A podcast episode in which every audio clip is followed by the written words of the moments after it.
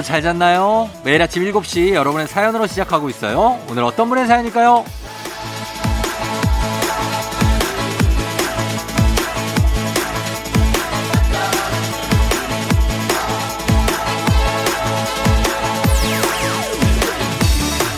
K12325917님, 지금 다니는 곳은 이미 마음이 떠서 하루하루가 힘든데 이직이 제 마음 같지 않게 자꾸 떨어져서 속상하네요. 어제 저녁엔 될 것 같았던 면접에서 불합격 문자 받고 너무 속상해서 잠을 설쳤어요. 왜 이렇게 힘들죠?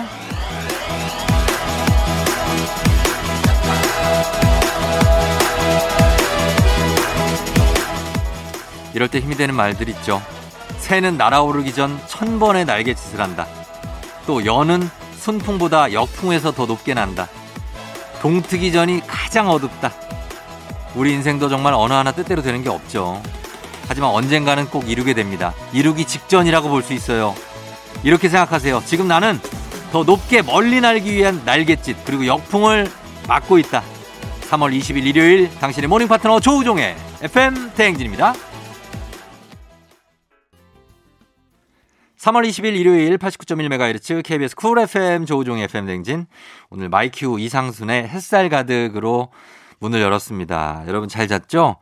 자, 일요일입니다. 일요일에 오늘 오프닝 추석 체크 주인공이 K12325917님이 상당히 좌절하고 있어요. 오늘 일요일에 좀 마음 편하게 쉬어야 되는데 마음이 불편하고, 아, 왜 이렇게 힘드냐. 그래요. 그럴 수 있습니다. 이직을 이제 딱 제때 맞춰서 딱 해야 되는데, 예. 이사도 날짜가 제대로 안 맞으면 그것 때문에 초조하고 속상한데, 이직이면 더하죠. 더하면. 예. 근데 아마 이제 되기 직전이라고 전 진짜 생각해요. 그러니까 조금만 더 여기서 참으면, 그리고 조금만 더 견뎌내면서 도전하면 이룰 수 있습니다. 예. 저희가 주식회사 홍진경에서 응원으로 더 만두 보내드리면서, 예. 우리 K12325917님 응원합니다. 그러면서 저희가 음악도 조금 2곡 정도, 예, 들려드리도록 할게요. 보아의 발렌티, 이효리, Bad Girls. 이효리의 Bad Girls, 그리고 그 전에 보아의 발렌티 2곡 듣고 왔습니다. 자, 조우종 FM 댕진 오늘 일요일 함께하고 있고요. 여러분 사연 좀 볼게요. 사연 4177님. 면허 따야지 해놓고 마흔이 되도록 미뤘는데요. 사람들이 다들 차를 사면 어떻게든 면허 딴다고 하더라고요. 차부터 사면 정말 면허 따게 될까요? 아, 반반이다. 애매하다. 이거 차부터 사갖고 이거 애물단지 이거 자기가 움직이지도 못하고 어디다 그냥 주차를 누가 하냐고. 처음에 면허 딸 때까지 떨어지면 어떡할 거야. 한번 떨어지면, 아, 차를 계약을 해놓고 계약을 함과 동시에 학원을 끊고 시험을 보세요. 차가 나오기 전에, 요즘에는 차 바로 안 나옵니다. 차가 짧게는 2개월, 한 1-2개월에서 길게는 뭐 1년까지도 차 안 나오니까 계약해놓고 그런 다음에 면허 딸 준비하시면 아마 괜찮을 것 같아요. 따야죠. 예, 따야지 하는 거는 따야죠. 따시기 바랍니다. 7722님, 어제 기분 나쁜 꿈을 꿨어요. 그래서 그런지 몸이 하루 종일 찌뿌도 머리도 아프고, 가장 무서운 건 분명히 기분 나쁜 꿈인데 꿈 내용이 기억이 안 나요. 그래서 더 싸예요. 형님 이거 아시나요? 싸늘하다. 아니, 기억이 안 나는 걸 뭘 굳이 싸늘하게 느껴요. 몸이 좀 추운 거 아니에요? 양말 신어, 양말 신고, 괜찮아요. 예. 기억도 안 나는데. 772님, 기억 완전히 안 나시라고 저희가 선물 보내드리겠습니다. 4177님도. 자, 음악 듣고 올게요. 존박, 3월 같은 너. 넌 날 사랑하게 될 거야. 난 널 아침이 되고 말 거니까. 매일매일 사랑하게 될 거야. 조우종 yeah.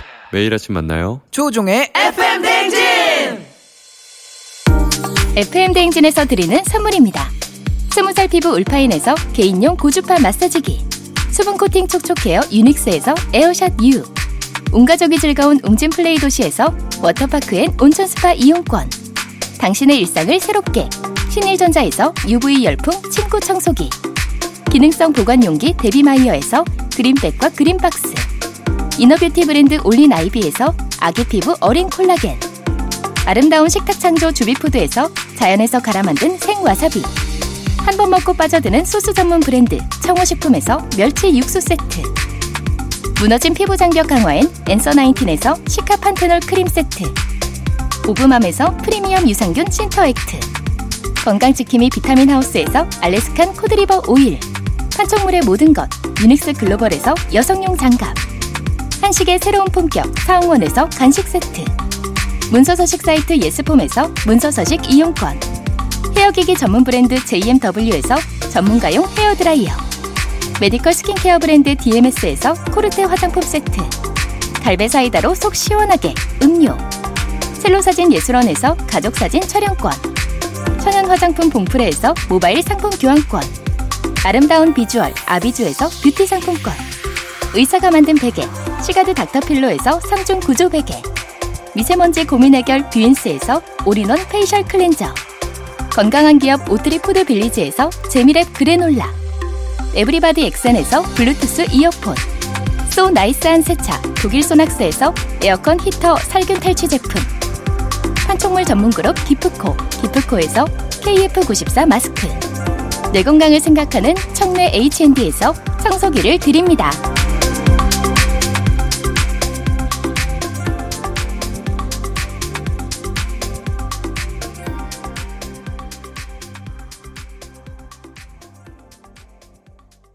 조우종의 팬댕진 1부 함께하고 있습니다. 저희는 1부 끝곡으로 이승철의 샴푸의 요정 듣고요. 잠시 후에 북스타그램으로 다시 돌아올게요.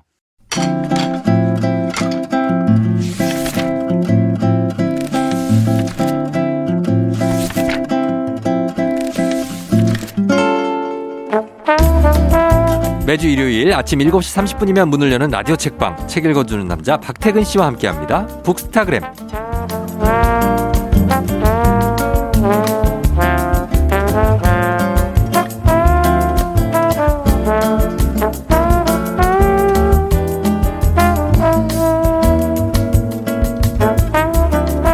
시간만 되면, 그리고 또 요즘 같은 시즌이 되면 괜히 또 서점 한번 가보고 싶고 또 책 사고 싶은 마음이 불쑥 올라오는 분들 굉장히 많을 겁니다.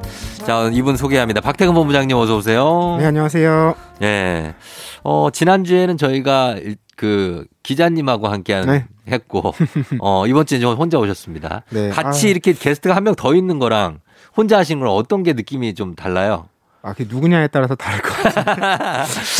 그래요? 네, 지난주에는 우리가 모두 2루수로 대동단결이 되어서 다 2루수요, 진짜. 즐거운 시간이었던 것 같습니다. 한성훈 기자는 괜찮았다. 뭐 이전에도 이렇게 얼굴을 뵙고 알던 분이라서 불편하지 않았던 것 같아요. 그렇구나. 예, 그렇습니다. 오늘은 이제 혼자 오셨는데 오늘은 어떤 책일지 좀 기대가 되고, 오늘 이 책은 좀 읽을 가치가 있는 책이지 않을까, 그런 생각이 드는 책입니다. 오늘도 이 책 선물로 준비해 놓겠습니다. 오늘 소개하는 책에 대해서 의견이나 사연 보내주시면 5분 추첨해서 오늘의 책 보내드릴게요. 문자 샵 8910, 짧은 걸 50원, 긴 건 100원, 콩은 무료입니다. 오늘 이 책은 대화, 특히 질문에 대해서 얘기를 담은 책인데, 이 질문법이라는 거에 대해서 굉장히 중요성을 강조하고 있는 책이에요. 맞습니다. 이 책은 그 부자 관계인 두 저자가 함께 쓴 책인데요. 이 아버지는 MIT 슬론 경영대학원의 석좌 교수이자 조직심리학의 대가인 에드거 샤인이라는 사람이고요. 그리고 아들은 실리콘밸리의 전략 컨설턴트로 일하는 피터 샤인이라는 사람입니다. 책 제목은 리더의 질문법인데, 이 원제를 그대로 우리말로 해석하면 겸손한 질문이 돼요. 어떻게 하면 이렇게 되는 거예요? 겸손한 질문? 어떻게 하면 겸손하게 질문할 수 있냐고요? 아니. 그 얘기를 하는 거 아니에요, 이제? 그렇죠. 그렇죠. 우리가 겸손하게 질문하는 태도를 갖춰야 된다, 이 얘기를 하는 거죠. 근데 맞는 얘기긴 해요. 이제 질문을 사실 건방지게, 건방진 질문 이러면 이상하잖아요. 겸손한 질문을 해야 되는 건 맞는데 어떻게 하면 그게 겸손한 질문이 되는지를 우리가 모르고 있는 것 같아요. 맞아요. 그게 쉽지 않은데 이게 과거에는 질문이 겸손하지 않아도 별 문제가 안 됐어요. 왜냐하면 실제로 정답을 구하기 위해서 물어보는 경우가 많았고, 맞아요. 또는 일이 잘 되고 있는지 확인하기 위해서 물어보는 경우가 많았거든요. 근데 지금은 굉장히 불확실성이 높아진 시대라서 리더라고 해도 현실에서 벌어지는 모든 정보를 알 수가 없다는 거예요. 그래서 자기 혼자서 방향을 결정할 수가 없는 상황이기 때문에 이런 새로운 시대에 맞는 리더십을 갖추려면 이제는 겸손하게 질문을 던져야 된다는 겁니다. 그러니까 실제로 무슨 일이 벌어지고 있는지를 실무자들한테 계속 들어야 된다는 거예요. 그러네요. 이런 불확실성의 시대라는 게 하나 있고요. 또 겸손한 질문이 필요한 이유는 이 시대가 가속화되고 있다는 거예요. 네. 예전에는 속도가 아주 빠르지 않아서 뭐가 지금 새로 나왔는지 이걸 확인하는 게 중요했다고 해요. 그렇죠. 근데 지금은 새로 나오는 걸 그때그때 확인하다 보면 네. 지쳐서 따라갈 수가 없다는 거예요. 그러니까 그 뭐가 달라졌는지를 확인하는 게 아니라 네. 지금 어떤 방향으로 어떻게 가고 있는지 아 흐름만 네, 이걸 파악해야 되는데 그러니까 예전에는 야 지금 인기 있는 게 뭐야 이렇게 물어봤잖아요. 네. 그게 아니라 요새 인기 있는 물건들의 특성은 뭔가요? 그렇다면 다음엔 이 소비자들이 어떤 걸 원할까요? 네. 이런 식의 대화를 해야 된다라는 거죠. 아, 그렇구나. 그래서 아마 기업 마케팅 전문가들은 사실 이런 거를 뭐 패션이 제일 빠르다고 하는데 패션은 왜냐하면 이제 봄에 겨울 거 막 준비하잖아요. 그렇죠. 네. 그래서 이제 기업도 마찬가지일 텐데 이런 거에 대해서만 궁리하시는 분들이 워낙 많고 이분도 보니까 기업 컨설팅을 하시는 분이니까 전문가일 것 같습니다. 근데 겸손한 질문 이게 말 자체로는 참 좋은 의미고 한데 실제로 겸손하다는 의미를 우리가 지금 우리가 알고 있는 그 문해력만으로는 해석할 수 없을 수도 있어요. 맞아요. 좀 네. 극단적인 경우를 생각해 보면 네. 겸손한 질문이 허용되지 않는 조직에서 큰 문제가 벌어질 수 있는데 네. 대표적으로 뭐 항공사 또는 뭐 핵발전소 관리 또는 의료 현장 예를 들면 이런 데서는 네. 워낙 복잡한 사안이 긴급 사항이 막 벌어지잖아요. 그쵸. 그럴 때 자기 눈에 띈 혹은 자기 경험에서 짐작할 수 있는 위험 요소들을 네. 누구나 자유롭게 얘기를 해야 그걸 우리가 다 모아서 대응할 수 있는데 안 그러면 큰 사고가 나죠. 그렇죠. 네. 근데 그런 분위기가 안 되면 네. 즉 상사가 겸손한 질문을 하는 사람이 아니고 네. 늘 지시만 하는 사람이라면 그런 상황에서 내 눈에 보여도 이거 괜히 얘기했다가 한 소리 들을 것 같아서 못한다는 거예요. 그러니까 이건 좀 극단적인 상황인데 그러니까 예를 들면 핵발전소에서 핵융합 연료봉이 뭐가 하나 새고 있어. 그렇죠. 그랬는데 상사가 그거에 대해서 야 그쪽 상태 어때 그랬는데 그거 약간 면피하려고 지금 양호합니다. 좀 지나면 괜찮아질 것 같으니까. 그랬다가 이거 터지면 난리 나는 거잖아요. 맞아요. 예, 그럴 때 겸손한 질문이 필요하다는 거죠. 그래서 예. 상사들이 자꾸 단언하는 태도를 버려야 한다고 이 책에서는 얘기해요. 단언이 뭐냐면 우리가 흔히 답정너란 얘기 하잖아요. 예, 그러니까 질문을 하더라도 네. 되게 어떤 답을 유도하거나 혹은 본인이 원하는 답이 나오는 방식으로 물어본다는 거예요. 그런 식으로 질문을 하면 아무리 질문의 형태를 띠고 있어도 네. 질문 받는 사람이 이미 안다는 거예요. 그러니까 몸이 안다는 거예요. 그래서 자기 생각을 얘기하는 게 아니라 네. 이 상황을 모면하는 답을 하게 된다는 겁니다. 그렇지. 이게 가장 안 좋은 커뮤니케이션의 방법이고 네. 이걸 이제는 방치하지 말고 정말 넘어서야 된다. 다들 리더들이 좀 주의 깊게 살펴야 된다. 리더들에 대해서 좀 조언을 하는 책이에요.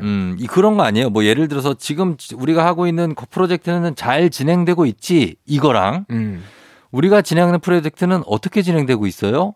요거랑 그쵸. 차이가 있죠. 네. 잘 진행되고 있지? 이러면 아, 잘 되고 있다고 해야겠지? 지금 사실 문제가 많은데 문제가 아닙니다. 문제가 좀 많습니다. 이럴 수가 없는 거죠. 네. 네, 그래서 어떻게 돼가고 있냐 하면 그래도 아 요러한 거에 그쵸. 좀 보완이 필요하다라고 그냥 쉽게 얘기할 수 있잖아요. 뭐 공정률이 얼마나 되고 있고 이런 부분은 잘 되고 있는데 이런 부분 좀 더 미진해서 그쵸. 더 노력하려고 한다. 네. 이렇게 답할 수가 있는 거죠. 그 여유를 만들어줘야 되고요. 만들어야죠. 또 하나 조심해야 될 게 앞서 제가 답정너라고 말씀드렸잖아요. 네. 1차적인 수준, 제일 낮은 수준이 뭐냐면 네. 자기가 답을 갖고 있고 묻는 겁니다. 확인한 차. 네. 그 다음 수준은 뭐냐면 네. 상대의 답을 구하려고 묻는 거예요. 이게 1단계보단 나은 상태지만 네, 네. 그것도 상대에겐 부담이 되고 더 건강한 대화로 가기에는 부족하다는 거예요. 최종 단계 뭐냐면 우리가 함께 답을 찾아가는 관계다. 이거를 알려주는 게 중요한 거죠. 아, 그래요. 답을 구하는, 상대의 답을 구하는 거는 A야 B야 얘기해. 요건 이런 거죠. 그렇죠. 자네는 어떤 게 좋은지. 아이고 나 열려 있어. 나 열린 마음이니까 편하게 얘기해. 편하게. 불편하죠. 그런 것들 이제 알고 있는 거를 좀 뭐랄까 자기가 알고 있어도 그거는 말하지 않고 상대방이 공감할 수 있도록 기다리면서 이끌어주고 하는 건데 이게 자기가 아는데 자기가 이 업무에 대해서도 더 잘 알고. 쉽지 않죠. 참고 기다리는 게. 그렇죠. 근데 저도 이렇게 회의 진행을 해보면 네. 이게 제일 중요한 것 같더라고요. 이걸 못하면 네. 자꾸 말을 끊게 되고 그러면 애써 자기 목소리를 냈던 사람이 의기소침해지잖아요. 그렇죠. 그럼 다음엔 그 의견을 안 낸단 말이에요. 안 내지. 결국에는 리더가 원하는 대로만 가는 건데 앞서도 말씀드렸듯이 지금의 시대는 리더가 다 답을 갖고 갈 수가 없다는 겁니다. 그래서 그런 대화를 해야 되는데 아까도 이제 단언이라는 말씀을 드렸는데 이 책에서 계속 강조하는 게 단언하지 말고 질문하라는 거예요. 이런 사례가 나와요. 이제 어떤 가족이 있어요. 근데 아버지가 대학원에서 공부를 하는 사람이에요. 그래서 내일 시험이라서 집중해야 되니까 아내에게 이제 다들 나 방해하지 말아야 된다. 내 시간을 좀 줘라. 이렇게 얘기했어요. 절대 나한테 말 걸지 마라. 네. 근데 갑자기 딸이 어린 딸이 문을 열고 들어옵니다. Hi, Daddy. 네. 근데 바로 방해하지 말랬잖아. 이렇게 얘기를 해버린 거예요. 그렇죠. 딸이 상처를 받고 내려갔는데 이제 아내와 그 남편이 이게 누구 잘못인지에 대해서 따져가기 시작하는데 거죠. 네. 그러니까 아내는 왜 딸에게 무슨 일이냐고 먼저 묻지 않았냐는 거예요. 왜냐하면 아무리 자기를 방해하지 말라고 했어도 긴급한 사정이 있을 수도 있고 사연이 있을 수도 있잖아요. 근데 그걸 들으려고 하지 않고 그냥 그 상황을 이건 나를 방해하는 거다. 그치. 이렇게 단언해버리고 그냥 결론을 얘기해버렸다는 거죠. 예. 사실은 그 딸이 온 이유는 엄마가 뭘 시켜서거든요. 그래서 사실 딸은 너무 억울한 거죠. 나는 내가 온 것도 아니고 엄마가 시켜서 왔는데 욕먹었어. 아빠가 듣지도 않고 그냥 화를 냈고 그렇지. 제일 억울한 상황이 되는 거예요. 예, 예. 대화가 이렇게 물어야 된다는 거예요. 일단 내가 좀 답답한 상황이고 뭔가 빨리 해결하고 싶어도 일단은 상대의 의도를 파악하는 게 중요하다는 거죠. 아, 근데 아내가 알고 있지 않아요? 내가 시험 이것 때문에 예민하니까 나를 방해하지 말아달라 이 얘기를 들었잖아요. 그렇죠. 딸을 보내면 안 되지. 딸을 왜 보냅니까? 뭐 그 사정까지는 또 좀 물어봐야 되는데. 아니, 그 보낸 게 가서 아빠 밥 먹을 건지 안 먹을 건지 물어봐. 야, 요거 요 정도 아니었을까요?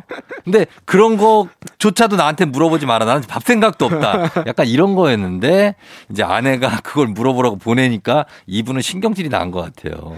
하여튼 예, 이런 거 여기서 보면은 굉장히 예를 많이 들어서 맞아요. 책 안에서 설명을 하고 있는데 거기에 대해서 우리는 어떻게 판단을 할지에 대해서 좀 생각해 볼 수 있는 책입니다. 저희가 음악 한 곡 듣고 와서 계속해서 얘기 나눠보도록 할게요. 음악은 리쌍, 겸손은 힘들어. 리쌍의 겸손은 힘들어 듣고 왔습니다. 예, 자 오늘은 조직 심리학의 대가 에드거 샤인, 실리콘밸리 전략 컨설턴트 피터 샤인 부자간입니다. 네. 예, 리더의 질문법이란 책으로 얘기 나누고 있는데 그럼 한번 보죠. 본격적으로 이 겸손한 질문을 던진다는 것의 방법을 좀 알아보죠. 네, 이 책에 사례가 굉장히 많이 나오는데 많이 나오죠. 예. 겸손한 질문을 하기 위해서 피해야 될 게 택일식 질문이에요. 그러니까 상대가 답을 다른 걸 할 수 없게 만드는 상황. 네. 예를 들면 길을 물을 때 이렇게 묻는 거예요. 어떤 사람이 저 이쪽 길로 가면 KBS가 나오나요? 예. 그러면 답하는 사람 입장에서는 예, 그러지. 예. 아니면 뭐 아니요 저쪽인데요. 그렇죠. 그래서 예라고 했어요. 예. 저쪽 길로 가도 나오나요? 그랬더니 예도 나와요. 듣고 나서 그러면 둘 중에 어느 길이 더 나은 거예요? 이렇게 뒤에 묻는 거예요. 그럼 답해준 사람 입장에서는 짜증나지 좀. 이미 나는 답을 다 했고 그걸 왜 또 나한테 물어? 그렇죠. 그건 나랑 상관이 없잖아. 이렇게 된다는 거예요. 근데 처음부터 질문이 제가 KBS 가는 길 찾고 있는데 혹시 좀 아시면 도와주실 수 있나요? 이러면 애초에 그 사람이 생각하는 제일 좋은 길을 알려줄 거라는 거죠. 그러니까 결국 제대로 된 답변을 얻고 서로 신뢰가 있는 관계를 형성하려면 겸손한 질문을 던질 수 있어야 되는데 그때 피해야 되는 게 바로 이런 택일식 질문입니다. 그렇죠. 보통은 이제 근데 만약 저희는 이제 KBS에 대해서 왔다 누가 KBS 라디오에 출연하려고 하는데 어디로 가야 돼요? 이렇게 좀 세밀한 정보를 줘야 KBS 너무 크니까 라디오는 이쪽 본관 쪽으로 가시면 되고 네. TV 뭐 어디 예능국을 가는데 하면 그럼 신관 쪽으로 이렇게 이쪽 길이 빨라요. 뭐 일로 가시면 돼요. 이렇게 할 텐데 여기로 가면 KBS가 나오나요? 나오긴 나오죠. 약간 좀 애매하네 질문 자체가. 예, 제가 또 다른 예도 하나 들어볼게요. 네네. 앞에 건 좀 단순했잖아요. 실제로는 좀 더 복잡하니까 예를 들면 어느 날 아내가 이 남편에게 이렇게 얘기합니다. 오늘 밤 우리 영화 보러 갈까 오랜만에? 아니 뭐 술 한잔 해도 좋고. 갑자기? 이렇게 물어요. 그럼 이제 답을 하는 사람들이 여러 가지 유형이 있을 거잖아요. 예. 근데 아까 말씀드린 단언, 제일 심플한 답. 당신 오늘 뭐 바람 좀 쐬고 싶은가 봐. 근데 내가 좀 일이 있어서 다음에 가자. 제일 안 좋은 방향에. 안 좋은 거예요? 그러니까 못 갈 수는 있는데 상황을 물어야죠. 근데 이거는 일단 당신 가고 싶은 건 알겠는데 나는 못 간다. 그렇지. 나는 시간이 안 된다. 거기서 끝난 거예요. 요거보다 좀 더 나은 상황이 뭐냐면 상황을 좀 파악하는 거예요. 나도 가고 싶어. 근데 오늘 영화 왜 갑자기 보고 싶은 거야? 그럼 뭐 자기 기분에 대해서 얘기하든지 아니면 보고 싶었던 영화가 개봉을 했다든지 다음 얘기가 가능하다는 거예요. 아, 오늘 뭐 괜찮은 영화가 있어? 뭐 그쵸, 이렇게 물어보는 거죠? 그렇게 이제 하는 거죠. 네. 그리고 가장 높은 수준의 겸손한 질문은 뭐냐면 네. 거기에 대해 답하는 게 아니에요. 아, 좋아. 근데 뭐 영화 보고 싶은 거야? 뭐 술 먹고 싶은 거야? 아니 뭐 다른 거 해도 좋은데 뭐 하고 싶은 거야? 그러니까 이 상황과 네. 정말 이 사람이 원하는 걸 같이 묻는 거죠. 아. 그러니까 앞에 뭐 영화랑 술 한 잔이라고 얘기했지만 네. 꼭 그게 아닐 수도 있잖아요. 그냥 같이 오랜만에 시간을 갖고 싶은 걸 수도 있잖아요. 그러니까 여기까지 짐작하고 묻는 게 가장 높은 수준의 겸손한 질문인 거죠. 그래서 영화관에 가거나 어디 술집에 가지 않고 집에 있을 수 있게. 네. 뭐라고요? 아, 안 그래도 좀 전에 말씀 나눴는데 눈빛이 좀 흔들렸는데. 아니 그게 아니고 이렇게 갑자기. 근데 저도 갑자기 어디 가자는 말을 잘해요. 저는 되게 즉흥적인 사람이라서 이렇게 하는데 저희 아내 같은 경우에는 계획된 삶을 사는 걸 좋아하거든요. 이런 상황이 없군요. 네. 그래서 오히려 제가 그런 제안을 많이 하죠. 뭐 어디 갈까? 어디 나갈까? 뭐 이렇게 하는데 그러면 이제 좀 당황하긴 하는데 저희 아내는 대부분은 다 오케이 하는 편인데 그런 질문 자체에 겸손함을 좀 많이 탑재를 시켜야 되는군요. 그러니까 이게 기다려야 돼요. 그러니까 빨리 이 대화를 종결하려는 마음 때문에 우리가 자꾸 단언을 하는 거거든요. 그렇지. 대화를 좀 더 이어가려고 노력을 해야 됩니다. 그러다 보면 네. 묻게 되는 거예요. 그럼 상대가 답을 하게 되고 요런 이제 기다림의 태도가 겸손한 질문으로 가는 핵심 자세입니다. 약속 잡을 때도 예를 들어서 수요일 돼 안 돼? 이러는 거는 하고 수요일하고 목요일 시간이 되는데 그중에 언제가 돼? 이거하고 조금 다르잖아요. 그럼요. 돼, 안 돼? 빨리 얘기해. 이거하고는 다른 차원이 있으니까 기다려야 된다. 예, 시간을 줘야 된다. 근데 이런 생각은 반대로 제가 예를 들어 반론을 하자면 시간이 없어요. 이 프로젝트에 대해서 업무예요. 빨리 결론을 내려서 빨리 진행시켜야 돼. 근데도 겸손한 질문을 아까 얘기하신 것처럼 이제 핵발전소나 이런 데에서 겸손한 질문을 하면 안 되잖아요. 거기서는 빨리 결정해서 진행시켜야 사고를 막을 수 있고. 그렇죠. 그러니까 그 맥락에 대한 이해가 중요한 건데 네. 그러니까 지금 이 상황은 빨리 결정을 어떤 식으로든 내려야 되기 때문에 내가 이렇게 결론을 내린다. 이렇게 설명해 줘야 되는 거죠. 그렇죠. 그리고 그 설명을 사실 하지 않고도 서로 그런 공감대가 형성돼 있으면 가장 좋은 건데 이 대화라는 게 이제 둘이 하는 거잖아요. 혹은 예. 여럿이 하는 거잖아요. 우리가 예. 착각하는 게 이 책에서 이어달리기 얘기를 합니다. 미국의 육상이 한창 때 막 100m 1, 2, 3이 다 하고 이럴 때가 있었는데 예. 그 4명의 개개인은 다 최고예요. 최고죠. 근데 이어달리기 할 때 탈락했어요. 그럼 1등 못하더라고. 바통을 떨어뜨렸습니다. 맞아. 호흡이 안 맞아. 대화라는 게 예를 들면 각자가 최선의 답을 알고 있다고 해서 네. 그 대화가 성공하는 게 아니라는 거예요. 그걸 이어갈 수 있도록 해야 네. 결국 그 대화가 성공하고 서로 알고 있는 것들을 조합해서 더 나은 결론으로 갈 수 있다는 거죠. 네. 그러니까 대화가 연결이라는 걸 자꾸 우리가 잊지 말아야 되고요. 또 하나는 똑똑한 사람들이 자주 빠지는 실수가 있는데 그 대화 안에서의 합리성만 중시해요. 그러니까 우리 대화가 지금 논리적으로 막 이루어졌어요. 그럼 그 결론이 타당하다고 결론 내리는 거예요. 근데 그 합리적인 이제 논리적 그 구성은 됐는데 네. 애초에 근거가 잘못된 거라는. 아, 처음부터. 네, 그건 완전 잘못된 거잖아요. 잘못 지어진 거 처음부터. 그걸 확인할 수 있는 여유가 사실 필요하다라는 거죠. 얘기해 줄 사람도 필요하고. 맞아요. 네. 그러니까 이게 자꾸 자기가 답을 다 알고 있다. 혹은 이게 다 잘 됐다. 이런 착각을 하는 순간 그 대화는 실패하기 마련이라는 겁니다.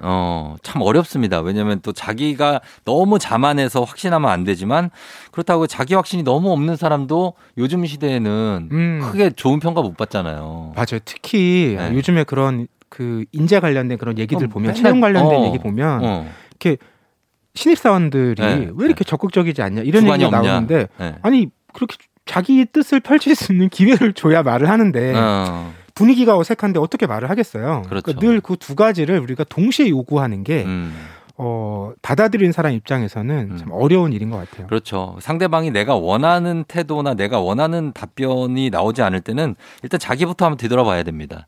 내가 뭔가를 질문을 잘못 던지고 있지 않은지 분위기 자체를 너무나 얘기하기 힘든 상황으로 만들어가고 있지 않은가 이런 거를 좀 생각해 볼 필요는 있겠네요. 맞아요. 그런 걸 생각하다 보면 이 대화를 시작할 때 혹은 대화를 이어갈 때 내 마음의 자세랑 태도가 뭐였는지 이런 걸 돌아보게 되거든요. 그러니까 우리가 상대방과 대화할 때 네. 자꾸 어떤 답을 먼저 내려는 이유가 네. 답답하기 때문이기도 하지만 내가 더 나아 보이고 싶기 때문이기도 하거든요. 그렇지. 내가 더 많이 안다. 나 이거 다 알고 있다. 난 안다. 그러니까 알고 있는 걸 알려주고 싶어서 자꾸 말을 못 참는 거예요. 네. 근데 그건 나를 뽐내기 위함이지 우리 둘의 관계를 좋게 만들어가기 위함이 아니거든요. 네. 그러니까 어느 쪽에 내 마음이 중심이 가 있는지 살펴야죠. 근데 나를 뽐내고 싶은 거라면 이건 리더의 자세는 아니죠. 리더는 가급적 드러나지 않고 네. 구성원들이 자기가 하고 싶은 바들을 열심히 해서 좋은 성과를 내면 그게 훨씬 좋은 거잖아요. 리더가 많이 드러날수록 네. 그 조직은 건강하게 지속하기가 어렵습니다. 네. 그래서 리더가 갖춰야 할 태도가 뭐냐면 네. 나를 먼저 드러내야 돼요. 이게 뭐냐면 어떤 이제 안건에 대해서 얘기할 때 네. 이 답을 내라는 게 아니라 대화가 잘 안 이루어질 때는 네. 부족하더라도 자기 고민을 먼저 얘기하는 게 좋습니다. 사실 나도 이걸 고민하고 있는데 내가 생각해봤는데 요런 거 가능할 것 같은데 이게 좀 부족한 것 같다. 한번 얘기를 해보면 좋겠다. 이렇게 운을 떼면 사람들이 좀 얘기하기가 쉽다는 거예요. 그렇죠. 근데 자기는 아무 말도 안 하고 자, 이 과제에 대해서 각자 생각하는 답을 얘기해 보세요. 이러면 누구도 먼저 답하기가 어렵죠. 답하기 어렵다. 그러니까 리더가 자신의 부족함 혹은 자기의 현재 상태 이런 걸 진솔하게 먼저 얘기하는 게 그러니까 자신의 이야기를 먼저 설명하는 게 대화를 이끌어가는 시작이라고 할 수 있겠습니다. 자기 얘기를 먼저 설명하는 게 참 힘들어요. 그죠? 이게 왜 이렇게 힘들까요? 자기가 자기 약점이나 자기 스스로가 좀 어려워하는 상황을 얘기하는 걸 좀 싫어하잖아요. 이거 사실 문화적인 이제 바탕이 있는 건데 네. 우리가 이제 리더라고 하면 여전히 완벽한 사람, 모든 걸 다 책임져야 되는 사람 이런 인상이 강하잖아요. 네네. 근데 인간이라는 게 그럴 수가 없잖아요. 그쵸. 모든 게 완벽할 수 없고 그 리더도 다 그 리더 처음 하는 거잖아요. 뭐 계속 리더가 리더만 하는 건 아니잖아요. 그렇죠. 그러니까 거꾸로 우리도 리더가 그렇게 부족할 수 있다. 저 리더도 시행착오를 겪을 수 있다. 이런 걸 또 좀 여유를 두고 봐주는 자세도 필요하죠. 그 조금 부족하다고 아, 저 사람 우리 리더한테 참 답답하다. 네. 이렇게 얘기하기 시작하면 그 리더도 옴짝달싹할 공간이 없는 거예요. 그렇죠. 그러니까 서로가 그 움직일 수 있는 여지를 주는 게 대화에서 가장 중요한 부분 같더라고요. 네. 자, 오늘은 에드거 샤인과 피터 샤인의 리더의 질문법으로 여러 가지 생각할 거리를 좀 던져봤습니다. 여러분들도 한번 이 책에 관심 가져보시면 좋을 것 같네요. 최고의 리더십은 겸손한 질문에서 나온다. 단언하지 말라. 요거 좀 기억하겠습니다. 자, 오늘 박태근 팀장, 본부장님 오늘도 고맙고요. 다음 주에 만나요. 네, 고맙습니다. 네.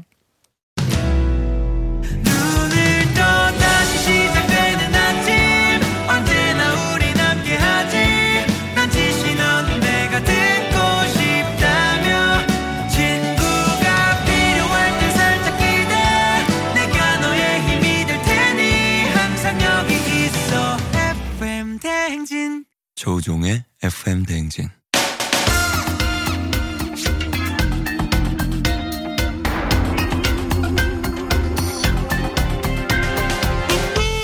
일요일 아침마다 꼭 들러야 하는 선곡 맛집, 한겨레신문 서정민 기자님과 함께합니다. 뮤직 업로드.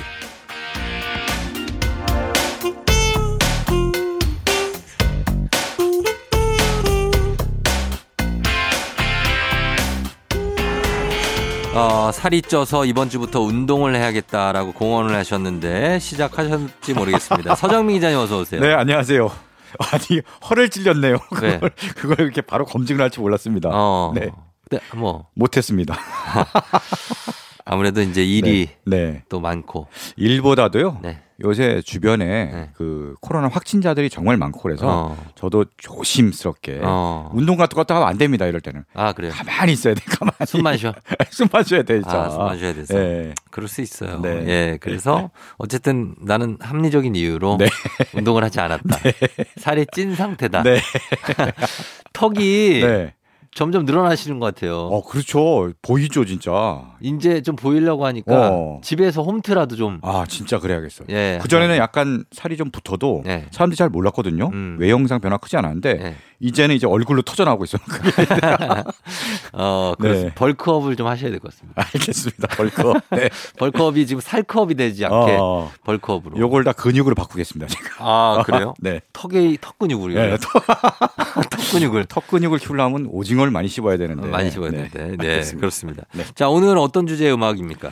자, 요 며칠 비 오고 좀 쌀쌀해지면서 네. 꽃샘추위가 오기는 하지만 네, 맞죠. 네, 그래도 봄은 봄입니다. 그렇죠. 네. 봄이 이거 이제 요 추위 좀 지나면 네. 날 풀리고 꽃 피겠죠? 그렇죠. 네. 네, 안 그래도 약간 쌀쌀해도 옷차림은 확실히 가벼워졌어요. 네, 약간 막. 간절기 패션. 그렇죠? 그렇죠. 약간 안에 뭐 입고 또 껴입고 해서 네. 벗고 뭐 이런 그렇죠. 뭐 네. 입으면 덥고 네. 벗으면 춥고 네. 네. 그런 시기입니다. 요 시기 때마다 차트에 재진입하는 노래들이 있습니다. 아, 봄에. 그렇죠. 있죠. 생각나는 네. 곡 몇 곡 있네요. 네. 야. 뭐 이른바 봄 캐럴이라고 하는데 뭐 벚꽃 연금이라는 얘기도 있고요. 예. 그런 얘기들을 그런 얘기가 아니라 그런 노래들을 네. 준비해 봤는데 최근에 좀 재밌는 뉴스를 봤어요. 어떤 거죠? 말하자면 이제 국내 최대 음원 사이트 네. 이제 멜땡에서 네. 차트 최근 5년간 봄철 3에서 5월까지 차트를 분석해 봤더니 네. 이제 봄 캐럴이라고 하는 노래들이 과거와는 조금 다른 양상을 보이더라라는 그런 뉴스를 발표했습니다. 네. 그래서 그게 어떤 뉴스인지 한번 오늘 노래를 들어보면서 좀 알아보도록 하겠습니다. 알겠습니다. 뭔가 좀 뭐 양상이 바뀌었나 봐요. 한번 보겠습니다. 첫 곡은 그럼 어떤 곡으로 가요? 네, 일단 뭐 전통적인 봄 캐럴의 대명사라고 할 수 있는 노래를 먼저 들어야겠죠. 네. 바로 버스커 버스커의 벚꽃 엔딩. 벚꽃 엔딩. 네. 예, 빠질 수 없죠. 그렇죠. 뭐 이 노래 때문에 벚꽃 연금이다. 네. 봄만 되면 막 저작권료가 막 들어오니까. 네. 그리고 벚꽃 좀비라는 말도 있어요. 좀비. 네. 죽었다가 봄만 되면 다시 살아나서 차트로 이제 스멀스멀 기어 올라오는 거죠. 예. 네, 그런 얘기도 있고. 예. 그러니까 이 노래가 언제 나왔냐고 따져보니까 2012년에 나왔어요. 그러니까요. 10년 됐네요. 네, 10년. 와. 10년째 이제 봄을 맞아서 쭉 이제 사람들의 사랑을 받고 있는 노래인데요. 네. 사실 이 노래 다들 뭐 굉장히 봄의 낭만을 담은 노래로 알고 있는데 원래는 벚꽃 엔딩이잖아요. 네. 이 엔딩이 무슨 의미냐면은 벚꽃이 막 폈어. 딱 가보니까 다 막 연인들끼리 쌍쌍이 막 이렇게 다니는데 나만 혼자야. 그래서 내가 눈꼴 쉬어서 못 보겠다. 벚꽃 빨리 다 떨어지고 끝나라. 그쵸. 네, 이런 마음가짐으로 만든 노래라고 합니다. 봄이 좋냐라는 노래도 있잖아요. 그렇죠. 10cm. 그것도 완전 저주하는 거예요. 그렇죠. 네. 봄이 좋냐 이러면서 그러니까. 저주하는 네, 그런 노래입니다. 사실은. 네. 근데 이 노래가 굉장히 더 늘 봄마다 차트 역주행을 했는데 2020년 4월에 60위를 기록한 이후에 작년에는 작년 봄에는 톱 100에 못 들었다고 해요. 아, 그래요? 네. 이제 너무 많이 들었나? 그러니까 이 노래가 너무 이제 좀 약발이 떨어졌나? 살짝 이제 좀 지고 있다고 합니다. 그거랑 거의 그 정도는 아니지만 그 10월의 마지막 밤은 그 이용에 잊혀진 계절. 네, 거의 그 느낌이에요. 아, 그래. 그 정도로 진짜 이제 고전이 됐군요, 진짜. 근데 10월의 마지막 밤 그거는 이제 하루인데 네네. 이거는 봄 시즌 전체니까. 그렇죠. 그 전체 시즌에 이렇게 톱 100에 들기 쉽지 않죠. 네. 10년 동안. 그렇죠. 네. 근데 뭐 톱 100엔 못 들었어도 분명히 꽤 많이 올라왔을 거고요. 네. 과연 올 봄에는 어떻게 될지 좀 궁금해지긴 합니다. 그러네요. 네. 자, 벚꽃 엔딩 그리고요. 다음 곡은요. 또 다른 봄 캐럴의 대명사입니다. 네. 바로 하이퍼와 아이유가 부른 봄 사랑 벚꽃 말고. 이 노래도 정말 사랑 많이 받았죠. 그렇죠. 네. 이 노래는 이제 벚꽃 엔딩 이후에 2년 뒤에 이제 2014년에 나온 노래입니다. 당시에는 이제 하이퍼가 신인 보이그룹이었는데 그쵸. 아이유가 신인 보이그룹이랑 피처링을 한 거예요. 아이유가. 그래서 굉장히 데뷔부터 주목을 받은 그런 노래입니다. 네. 뭐 이 노래는 비슷해요. 벚꽃 엔딩이랑 비슷한 게 다들 막 봄 오고 다 뭐 연인 뭐 벚꽃 이 얘기만 한데 나는 나 그거 말고 그래, 봄 사랑 벚꽃 말고 딴 것 좀. 네, 그런 노래입니다. 네. 그래. 이 노래는요. 지난해 벚꽃이 절정인 4월에만 탑100에 들었고요. 그 외에는 좀 힘을 못 썼어요. 그러니까 이 노래도 약간 좀 유효기간이 다해가는 게 아닌가. 그러네요. 그런 생각이 듭니다. 네. 그만큼 봄 노래들이 그 후속곡들이 많이 나왔다는 그렇죠. 얘기도 되겠어요. 네네네. 자, 그럼 이 두 곡 먼저 봄을 대표하는 두 곡 듣겠습니다. 버스커 버스커 벚꽃 엔딩, 하이퍼 아이유의 봄 사랑 벚꽃 말고. 하이퍼 아이유의 봄 사랑 벚꽃 말고 그리고 버스커 버스커의 벚꽃 엔딩.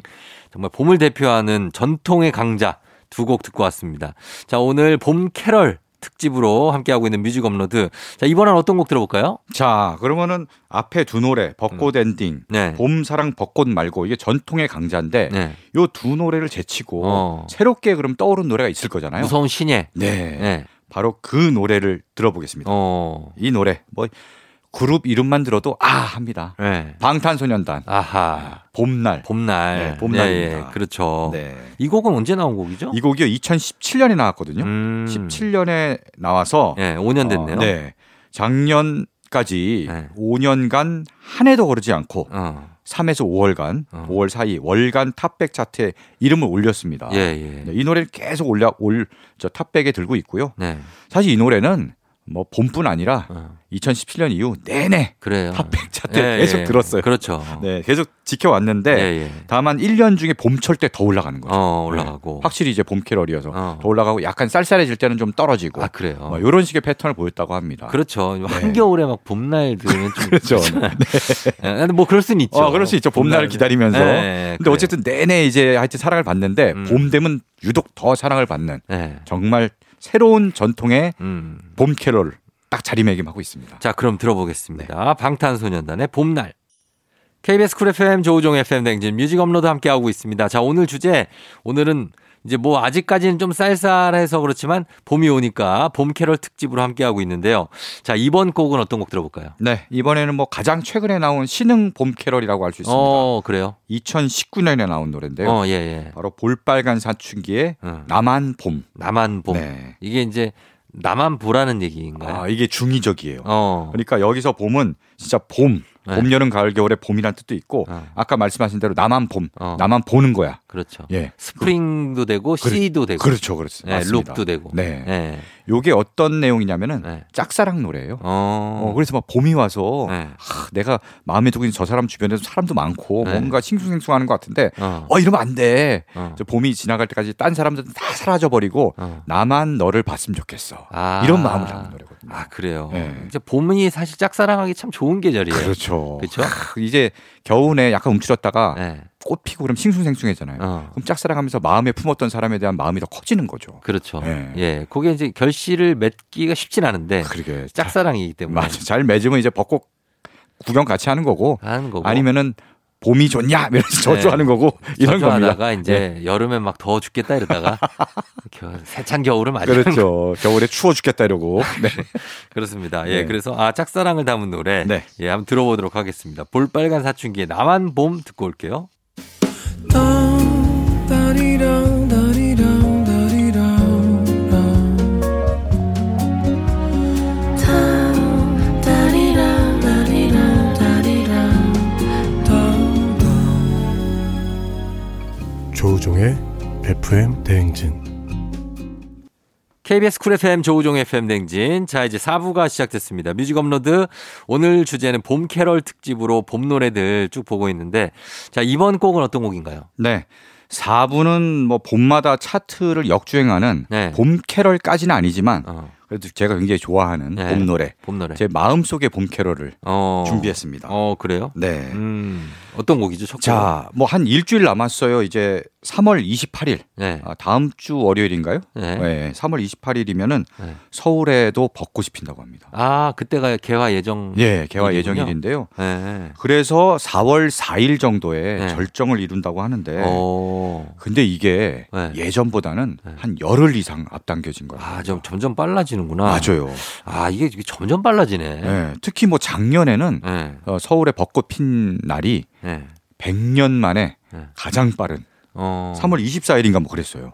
아 그래요? 네. 근데 아, 이 올해는 조금 그래도 올해는 한 나흘 정도 뒤이긴 한데 그래도 어쨌든 왜냐면 열흘 이상 당겨져서 이게 사실 좋아할 수만은 없는 게 꽃폈다고 꽃이 아마 좋아할 수만은 없는 게 이게 다 기후 변화, 그렇죠. 기후이기 때문이거든요. 네, 그래서 막 이게 많은 게 달라지고, 그렇죠. 사과도 예전에는 남부 경상도 남부 쪽에서 주로 재배를 했는데 요즘에는 경북 전쟁 올라온다면서요? 한참 올라왔죠. 뭐 충청도 뭐 이렇게 더 쭉쭉쭉 올라오는 거 아닙니까? 충청도, 경상도, 강원도까지 막 올라오니까. 그런 게 다 기후 때문에 그런 건데 어쨌든 벚꽃도 올해 되게 일찍 핀다고 합니다. 네, 그렇습니다. 정말 이제 여의도 여기 또 벚꽃, 뭐 살구꽃 이제 윤중로. 예, 그렇죠. 아, 정말 흐드러지게 피죠. 네. 근데 아마 벚꽃 축제는 또 올해도 코로나 때문에 못 하는 것 같은데. 예. 그래도 보는 것만으로도 그렇죠. 거기 너무나 화사하게 가득 피기 때문에 느낌이 있을 것 같은데 어떨지 이번 올해 풍경도 한번 기대를 해보면서 일단은 어떤 곡을 바로 벚꽃에 관한 노래입니다. 루시드 폴의 봄눈을 준비했는데요. 아니 벚꽃 노래 하면서 왜 눈 노래냐 그러실 텐데 사실 여기서 봄눈이라는 게 봄에 내리는 눈 즉 벚꽃잎을 얘기합니다. 아, 그 벚꽃잎 떨어지는 거? 벚꽃잎이 떨어지는 거를 봄눈으로 표현했어요. 사실 뭐 루시드 폴이 굉장히 음유시인 아닙니까? 그렇죠. 정말 시 같은 가사를 쓰는데 정말 시적인 표현이에요. 그래서 이 노래도 잘 들어보면은 한편의 시입니다. 봄눈. 자, 그리고요. 또 한 곡 더. 다음 노래도 이제 벚꽃의 노래인데요. 네. 소란의 벚꽃이 내린다. 네. 이제 소란의 고영배 씨, 네. 보컬 고영배 씨가 입담이 워낙 좋아갖고 라디오계 유재석이라는 별명 갖고 있더라고요. 그렇죠, 맞아요. 이분 라디오 엄청 하죠. 라디오 게스트. 진짜 많이 하시죠. 네. 네. 보니까 예전에 FM 대행진에도 게스트를 했어요. 맞아요, 맞아요. 꽤 오래 전에 네. 그때 이제 황정민 DJ 시절에 그때도 했고 지금 네. 뭐 아주 요즘도 펄펄 날고 있습니다. 그렇죠. 이분이 하여튼 말이 굉장히 재밌고 많은데 네. 노래할 땐 또 감성적으로 굉장히 잘해요. 네. 그래서 벚꽃이 내린다. 네. 이제 내리는 벚꽃을 보면서 헤어진 그녀를 잊으려는 마음. 앞에 봄눈은 막 그 낭만적이고 아름다운 네. 그대를 봄눈 벚꽃으로 이제 칭송하는 노래라면은 네. 이 노래는 이별 이후의 그리움, 애틋함 이런 걸 담은 발라드입니다. 자, 두 곡 들어보도록 하겠습니다. 네. 루시드 폴의 봄눈, 소란, 벚꽃이 내린다. 소란의 벚꽃이 내린다. 루시드 폴의 봄눈. 자, 봄 노래 두 곡 듣고 왔습니다. 자, 오늘 FM댕진 뮤직 업로드는 봄 캐럴 특집이에요. 꾸며드리고 있습니다. 이번 봄 노래는 어떤 거 들어볼까요? 네. 봄 노래가 정말 많은데요. 네. 이번에는 굉장히 개성 강한 한번 들으면은 흥얼흥얼 이제 중독될 만한 그런 봄 노래를 준비했습니다. 예. 우리 옛날에 봄처녀란 굉장히 유명한 가곡이 있죠. 봄처녀 제오시네. 그렇죠. 예. 홍남파의 가곡. 그렇죠. 봄처녀 제오시네. 이건 우리 동네에 어떤 형인데 네. 약간 껄렁껄렁한 형이. 예. 그 부르는 거 동네 백수 형이 놀이터에서 네, 담배 한 대 피시면서 네, 네 약간 그런 느낌인데 네. 봄처녀 참 뭐 시 좋은 뭐라 그럴까요? 느낌 자체가 네네. 봄의 그 살랑살랑하는 그런 네네. 느낌을 살리는 그렇죠. 그런 노래. 굉장히 약간 묵직하면서도 네. 봄의 가벼운 기운을 또 담은 그렇죠. 굉장히 그 입체적인 느낌의 노래인데요. 역사적인 곡이죠 또. 맞습니다. 네. 이 노래를요 더 다채롭고 입체적으로 만든 곡이 있습니다.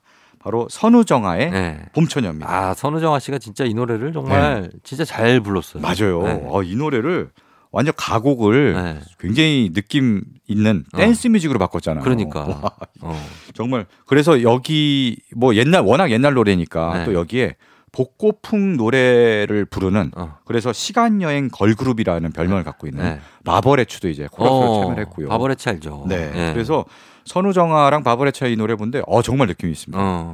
이 선우정아는 원래 본인이 음악 프로듀서, 작사, 작곡하고요. 그다음에 노래도 하는데 노래도 잘 만들지만 또 공연을 진짜 잘하거든요. 그렇죠. 네, 정말 카리스마 있습니다. 네. 그래서 선우정아가 이번에 오랜만에 공연을 한다 그러더라고요. 그래요? 네. 4월 8일부터 10일까지 이제 단독 공연을 하는데 이게 무려 2년 반 만에 하는. 다들 요즘에 오랜만에 하는 맞아요. 다들 그렇죠. 뭐. 코로나 때문에 다들 못하고 막 온라인 정도만 근근히 하다가 이번에 이제 오프라인으로 뭔가 공연을 한다고 해서 이 공연 제목도 독특합니다. 뭐예요? 페스티벌 선우정아. 그러니까 내가 나 혼자 나오지만 페스티벌처럼 다양한 모습을 보여주겠다. 네. 거기다가 버스트 잇 올까지 붙었어요. 부제. 버스트 잇 올 터트리는 거예요? 터트리는 거죠. 그동안 2년 반 동안 쌓아왔던. 그래 얼마나 그게 쌓였겠어요. 그러니까. 노래를 막 부르고 싶은데 가수들이. 맞아요. 예. 그거를 그냥 폭발시켜버리겠다. 이런 각오로 준비하고 있다고 합니다. 자 그러면 네. 이 곡 들어보도록 하겠습니다. 공연 준비하고 있는 선우정아 씨의 봄처녀. KBS 쿨 FM 조우종 FM 대행진 뮤직 업로드 오늘 주제 봄 캐럴 특집으로 함께 하고 있습니다. 아 정말 많은 곡들을 들어봤는데 이제 봄 노래가 이 지금 들려드린 곡 말고 또 한참 많죠. 엄청 많습니다. 네, 네. 그래요. 네. 그런 것 중에 아주 선별을 하셔서 네. 오늘 오셨는데 오늘 마지막 곡은 어떤 곡을? 네, 마지막 곡 수많은 봄 노래 중에 굉장히 느낌 있는 네. 제가 또 사랑하는 그런 노래입니다. 마지막 곡은 영화 OST인데요. 네. 딱 하면 떠오르는 영화, 봄 하면 떠오르는 영화. 네. 바로 봄날은 간다입니다. 아, 유지태, 이영애. 그렇죠. 아, 정말 전통의 강자죠. 맞아요. 봄 영화의 강자. 네. 네. 허진호 감독의 봄날은 간다. 네. 야, 이게 이 영화가 사랑에 빠지는 순간부터 그 나중에 서서히 식어가는 순간까지 굉장히 그 과정을 맞아요. 담백하게 보여주는데 진짜 담백해요. 진짜 담백하잖아요. 맞아요. 근데 그게 누구나 사실 그런 비슷한 경험들을 하잖아요. 한 번쯤은 하죠. 그러니까. 예, 뭔가 이제 막 엄청난 일이 있어서 헤어진다기보단 서서히 사랑이 식어가서 뭐 이런 경험들도 하기 때문에 그래서 더 많은 공감을 불러일으키는 그런 영화인 것 같습니다. 예. 그리고 여기 또 명대사도 굉장히 많잖아요. 많죠. 라면 먹고 갈래요? 요게 네. 지금 대부분 라면 먹고 갈래요로 기억하시거든요. 아니에요? 아, 잘 들어보시면은 라면 먹을래요? 아, 누구야, 이거? 라면 먹을래요? 라면 먹고 가면 안 돼. 라면 먹고 일단 가면 안 돼. 남아 있어야 돼. 아니 이영애 씨 대사인데. 라면 먹을래요? 그러니까 라면 먹고 가면 안 된다는 거지. 그 장면이 생각납니다. 그 이영애 네. 씨네 집 앞에 샷을 딱 잡고 그 유지태 씨 차가 네. SUV였어요. 맞아. 그죠? 네. 그 소리 네. 지붐하시는. 그렇죠. 그래서 거기 딱 대놓고 네네네. 이제 막 고민하기도 하고 막 그 장면이 저는 제일 기억이 나요. 이제 막. 네. 헤어질까 말까 하는데 네, 헤어질까 말까. 유지태 씨도 굉장히 아쉬워하잖아요. 그쵸. 거기서 바로 그 라면 대사가 딱 나오잖아요. 그리고 또 하나 있잖아요. 네. 그 사랑이 어떻게 변하니? 하면서 유지태. 그러니까. 네. 예. 근데 진짜 이 대사도 명대사인데 사실 사랑은 변하지 않는데요. 사람이 변합니다. 사람이? 아, 그게 그럼 사랑 끝난 건데? 그렇지. 예. 사람이 변하니까 이제 사랑도 자연스럽게. 예. 그럴 수 있죠. 예. 그렇습니다. 자, 그러면 봄에 그 어떤 촉촉한 감성을 채워주는 이 네. 영화 네. 봄날은 간다의 OST. 이 OST가 제목이 똑같지 않나요? 네, 그렇습니다. 네. 아, 그 영화 제목도 봄날은 간다. 네. 노래 제목도 봄날은 간다. 네. 그렇죠. 김윤아 씨. 김윤아 씨가 부른 노래고요. 네. 김윤아 씨가 작사를 했고요. 네. 작곡은 일본 싱어송라이터 마츠토야 유미가 작곡을 했습니다. 그래서 원래 일본 노래를 번안한 거 아니냐 네. 이렇게 알고 계신 분들도 계신데 네. 영화를 위해서 새로 만든 곡이고요. 아, 그래요? 네. 그래서 이 영화와 제목도 똑같고 그 정서를 대변하는 노래라고 할 수 있습니다. 자, 그럼 이 곡을 끝곡으로 준비하겠습니다. 자, 김윤아의 봄날은 간다. 서정민 기자님 오늘 고맙습니다. 네, 고맙습니다. 다음 주에 봬요. 네. 자, 이 곡 들려드리면서 저도 인사드리도록 하겠습니다. 자, 여러분 오늘도 골든벨 울리는 하루 되시길 바랄게요.